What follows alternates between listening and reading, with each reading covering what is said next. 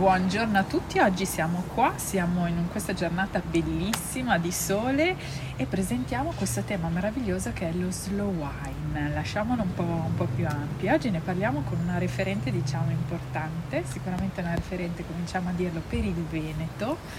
Stiamo parlando con Corinna Gianesini. Corinna, tu ti occupi di slow wine da tempo e in particolare di questa guida, no, legata a slow food, che è nata nel cuore dell'esperienza grandissima di slow food. Cosa possiamo dire? Intanto dici anche poi di te. D'accordo, allora sì, mi occupo di slow food, di slow wine nel modo particolare appunto, che è la nostra guida dei vini alla vita, alle vigne e ai vini dei vignaioli. Questa è la prima cosa che mi preme sottolineare perché rispetto ad altre guide sicuramente molto valide, accreditate, ma che puntano la loro attenzione proprio sugli aspetti organolettici del vino come aspetto principale, per noi invece è molto importante proprio capire chi sono questi vignaioli, dove sono le loro vigne, qual è la vita che loro conducono, perché producono i vini che intendono produrre e infine ovviamente ci interessa anche che il vino sia buono e quindi logicamente recensiamo le aziende che hanno un livello qualitativo alto. E questo già lo trovo importante, no? Nel senso, quindi stiamo, come dicendo, una sorta di origine, no? Da dove arriva e come viene prodotto, no? Quali sono i valori. Per cui slow wine, appunto, tu cominciavi a dire delle parole, se possiamo come sintetizzare per capisaldi, no? Quello che sono le caratteristiche di uno slow wine, che poi è un mondo vastissimo per cui è anche difficile, no? Dare dei riferimenti. Allora guarda, io direi che per noi è importante che l'azienda viva il suo territorio, quindi che il vignaiolo, il produttore sia veramente custode del territorio che coltiva, perché lo sappiamo, cioè, devono essere i produttori i primi custodi, i primi avamposti, no? di custodia del loro territorio, questo secondo la filosofia di Slow Food, per cui il motto è buono, pulito e giusto. Certo che deve essere buono, questo prodotto deve essere buono, ma deve essere anche pulito, cioè che vuol dire prodotto in un modo che sia responsabile nei confronti dell'ambiente, ma anche nei confronti della società, no? Giusto, quindi anche dal punto di vista etico, sociale proprio. Ed etico, non basta solo appunto produrre un vino che abbia delle belle e buone caratteristiche organolettiche, ma e anche i dipendenti devono essere retribuiti nel modo corretto, deve esserci un comportamento etico di questi produttori. Ecco, noi poi non siamo, come dire, i guardiani garanti di nessuno, però certo parlando con queste aziende, con questi produttori ci si rende conto, no? Diciamo che abbiamo ormai anche affinato le nostre capacità. Certo, si affina una sorta di sensibilità, no? All'autenticità di un progetto, quello sicuramente. Certo. Esattamente. E direi che sono quasi testimonial attivi di cultura, no? Di luoghi. E ti faccio poi una domanda, volevo farla dopo ma l'anticipo, anche significa proprio lavorare anche su quelli che sono i vitigni, no? C'è questa parola di questi anni che è stata recuperata che poi è l'origine, ma sono i vitigni autoctoni, no? Sì. Quindi questo ha a che fare con quello che dicevi dei custodi di un territorio, certo. No? Questo, anche questo ha certo. A che fare con l'essere custodi di un territorio. In Italia, l'Italia è uno dei paesi con maggior biodiversità paleografica, vuol dire che noi ancora custodiamo nel nostro territorio oltre 500 vitigni autoctoni, sparsi ovviamente nelle diverse regioni. Cioè, se si pensa alla ricchezza di questa cosa quasi esatto, gira la testa. È vero, è una ricchezza incredibile. Anche perché forse non tutti sanno che nel 1860 tutta l'Europa è stata colpita da questo afide che si chiama fillossera e che ancora vive e c'è, e che è un afide tremendo perché va proprio a mangiare, a danneggiare le radici della vigna, quindi la fa proprio morire, diciamo, questa vigna. E quando l'Europa è stata invasa da questo afide, abbiamo perso a livello europeo veramente una grandissima quantità di vitigni autoctoni, quindi pensa quanti ce n'erano probabilmente prima dell'arrivo della fillossera. Alcuni di questi sono riusciti a salvarsi, grazie poi anche all'introduzione della vite americana come porta innesto, perché appunto si è scoperto che l'afide non è capace, non riesce ad attaccare esatto questo porta innesto americano, per cui ovviamente molte varietà autoctone sono state salvate, magari essendo ancora in alcune enclave in cui questa fillossera non era arrivata, e il materiale genetico è stato poi innestato sopra una vite americana, e così adesso quasi tutte le nostre vigne sono innestate su un piede americano. Una forma di protezione naturale, se possiamo dirlo, sì, no? Cioè, certamente, anche se, come vedremo magari in seguito nella nostra conversazione, ancora resistono in alcune particolarissime situazioni proprio climatiche, ampelografiche e di terreno, riescono a resistere delle vigne a piede franco, cioè vuol dire appunto senza il porta innesto americano. Quindi hanno una forza, come dire, dalla loro struttura che non ha bisogno, diciamo, di questa aggiunta. Senti, e parliamo anche della guida, no? Questa guida che è nata chiaramente tempo fa, che abbiamo appena, come dire, visto la presentazione, no? Siamo ad ottobre, per cui abbiamo visto la presentazione della nuova edizione del 2023. Cosa significa questa guida? Perché è straordinaria, no? Cioè parla di tantissimi produttori, di tantissimi luoghi, divide i vini anche in modo particolare, no? Ne fa come delle catalogazioni che possono aiutare in un'esplorazione ad approfondire dei temi.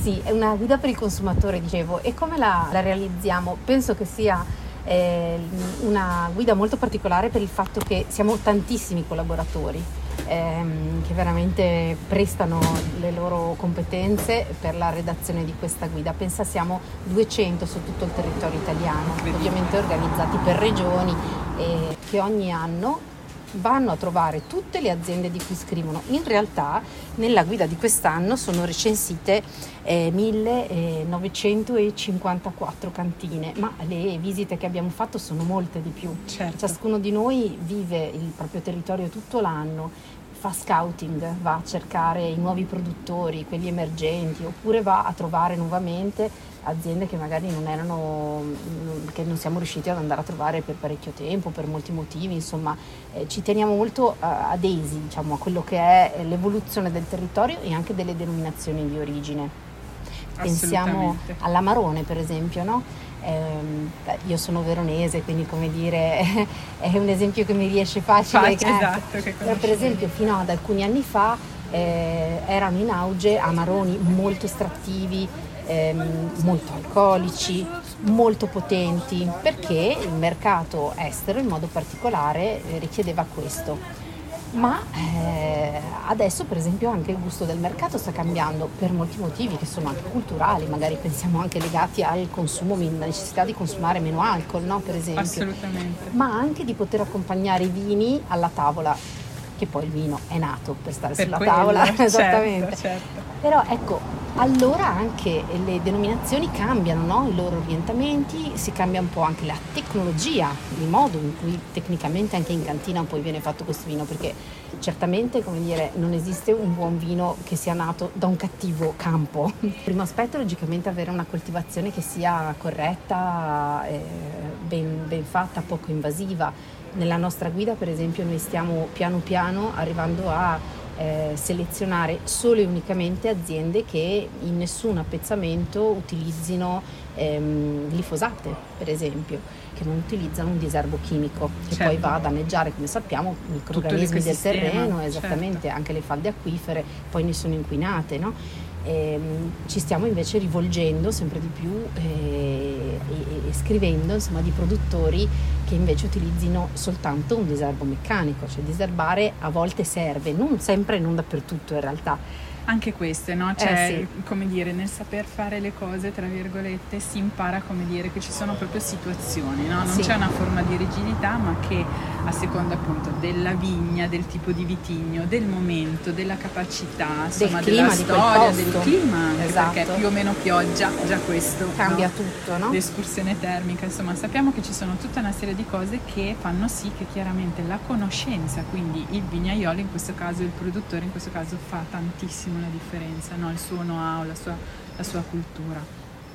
Beh, senti, è straordinario, viene voglia di esplorare, cioè ascoltare viene voglia sia di assaggiare, di degustare che di esplorare, questo sicuramente. Ma infatti sai che mi viene anche in mente questo, che in effetti anche nella nostra guida noi abbiamo suddiviso le aziende proprio per territorialità, per gruppi di comuni, no? Certo. Nei quali si coltivano determinati tipi di varietà e quindi poi che rispettino anche determinate DOC.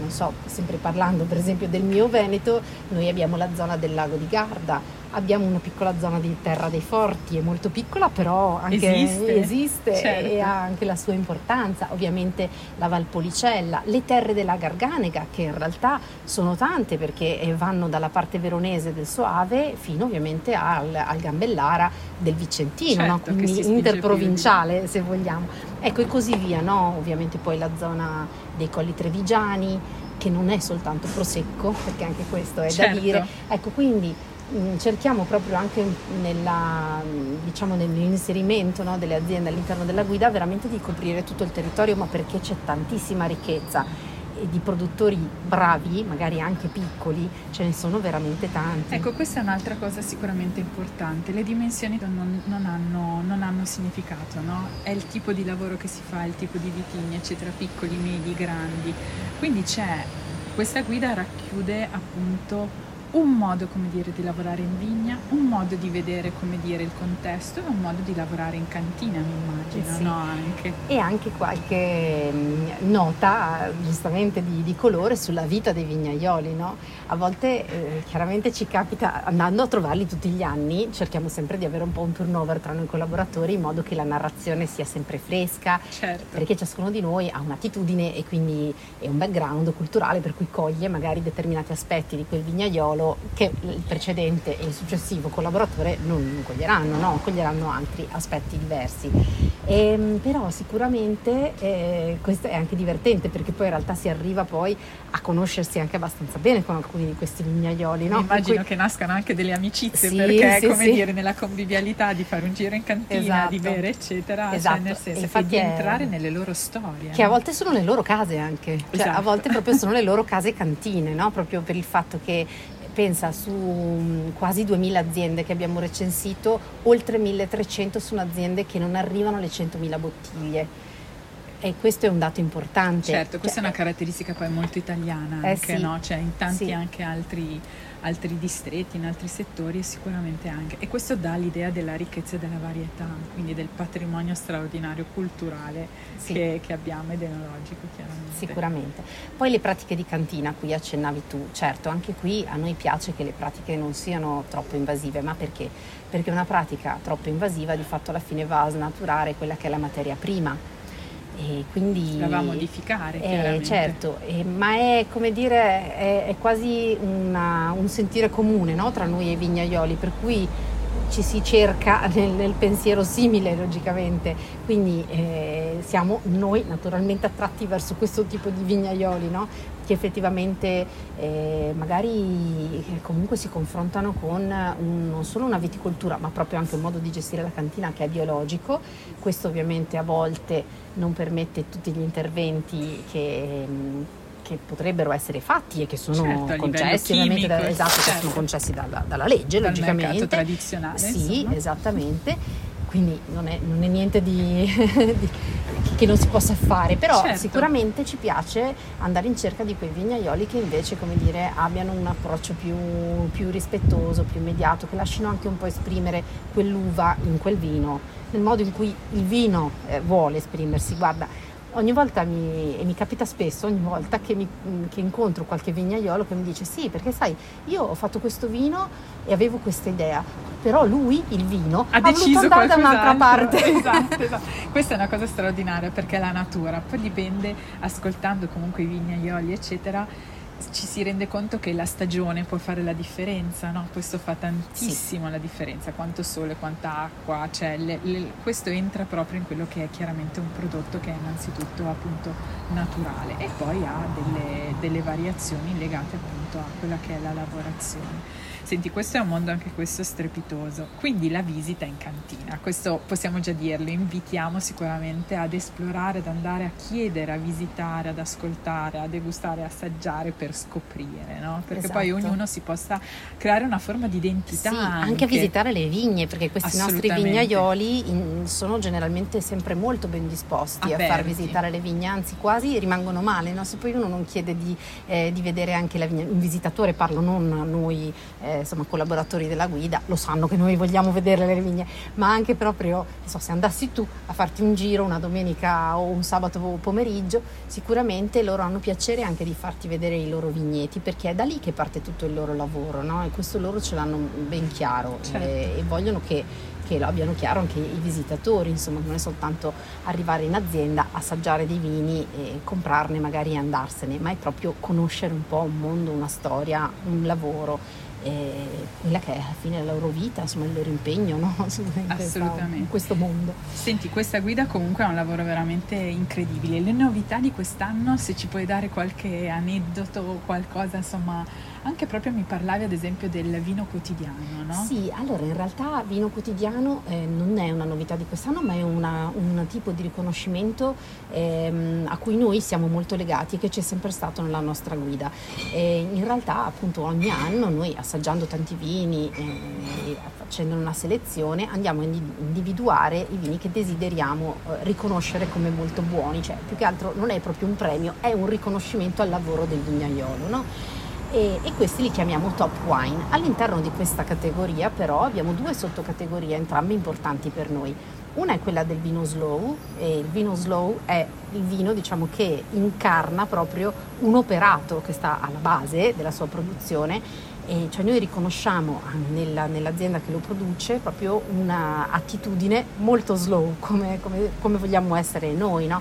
Quindi appunto i principi che dicevamo prima, proprio certo. Del buono, pulito e giusto. Sappiamo per certo che queste uve provengono da vigneti che sono stati trattati in modo sostenibile, biologico molto spesso, e anche le pratiche di cantina sono state comunque commisurate a quello che il vino deve essere, lasciandolo esprimere certo. In libertà. Quindi quello è il vino slow, perciò un vino che è buonissimo dal punto di vista organolettico, perché questo non dobbiamo mai dimenticarcelo, no? Il buono che parte dall'inizio, questa è la cosa, è fondamentale, cioè, perché non basta fare bene, hai capito, se no casca un po' il palco. Innanzitutto buono nel senso buono in genere, anche bello, no? Sì. Nell'estetica eccetera, esatto. E buono poi a tutta questa accezione del come è fatto, sì, no? Sì, sì, esattamente.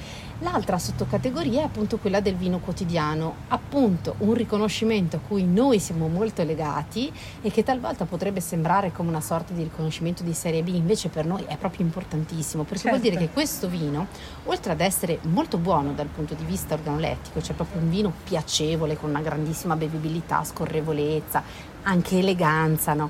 Ecco, con tutte queste caratteristiche poi è un vino che va a scaffale a meno di 12 euro, entro i 12 euro, ok?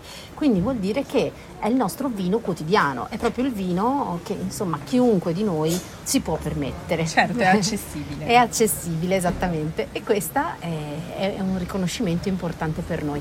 Una novità che abbiamo introdotto lo scorso anno, ma quest'anno abbiamo molto implementato, è che al fondo della pagina delle schede, insomma, diciamo di oltre 800 produttori quest'anno, abbiamo un piccolo QR code che riporta a un video che è stato girato in cantina in occasione o in vigneto in occasione della visita. Quindi un modo di viaggiare, come dire, dove dicevamo andate, esplorate, sfogliando le pagine, quindi è come dire un intro con un biglietto da visita, esatto, bellissimo, no? Esatto, si tratta di appunto un piccolo video che ha più o meno la durata di 5 minuti mediamente, quindi non sono dei grandi video, perfetto, non sono nemmeno grandi dal punto di vista a volte qualitativo, nel senso che noi li abbiamo girati noi collaboratori con i nostri mezzi, quindi con i nostri smartphone, proprio girando, certo, parlando con il vignaiolo, camminando nelle vigne, facendoci raccontare da lui magari anche qualche particolare pratica agronomica, oppure in cantina, magari facendo qualche assaggio dalla botte o facendoci raccontare perché uno specifico vino dell'azienda viene fatto in quel modo e qual è stata la filosofia con cui è nato. Quindi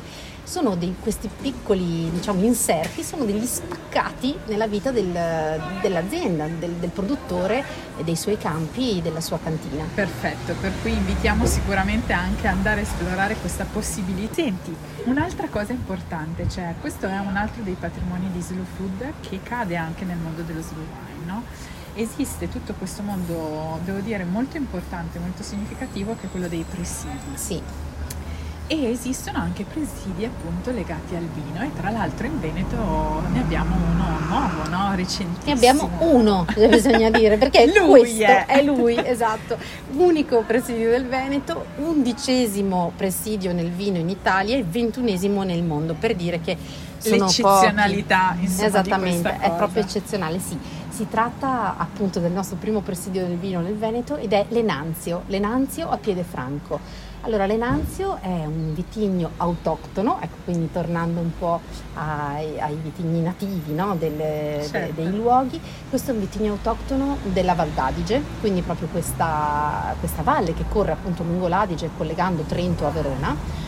E in sulle sponde, diciamo, dell'Adige, proprio in questo terreno che chiaramente è molto sabbioso e molto ricco di silicio, vivono ancora queste vigne a Piedefranco, che sono dei monumenti, perché sono degli alberi praticamente, delle vigne con dei grossi tronchi di magari 25 centimetri.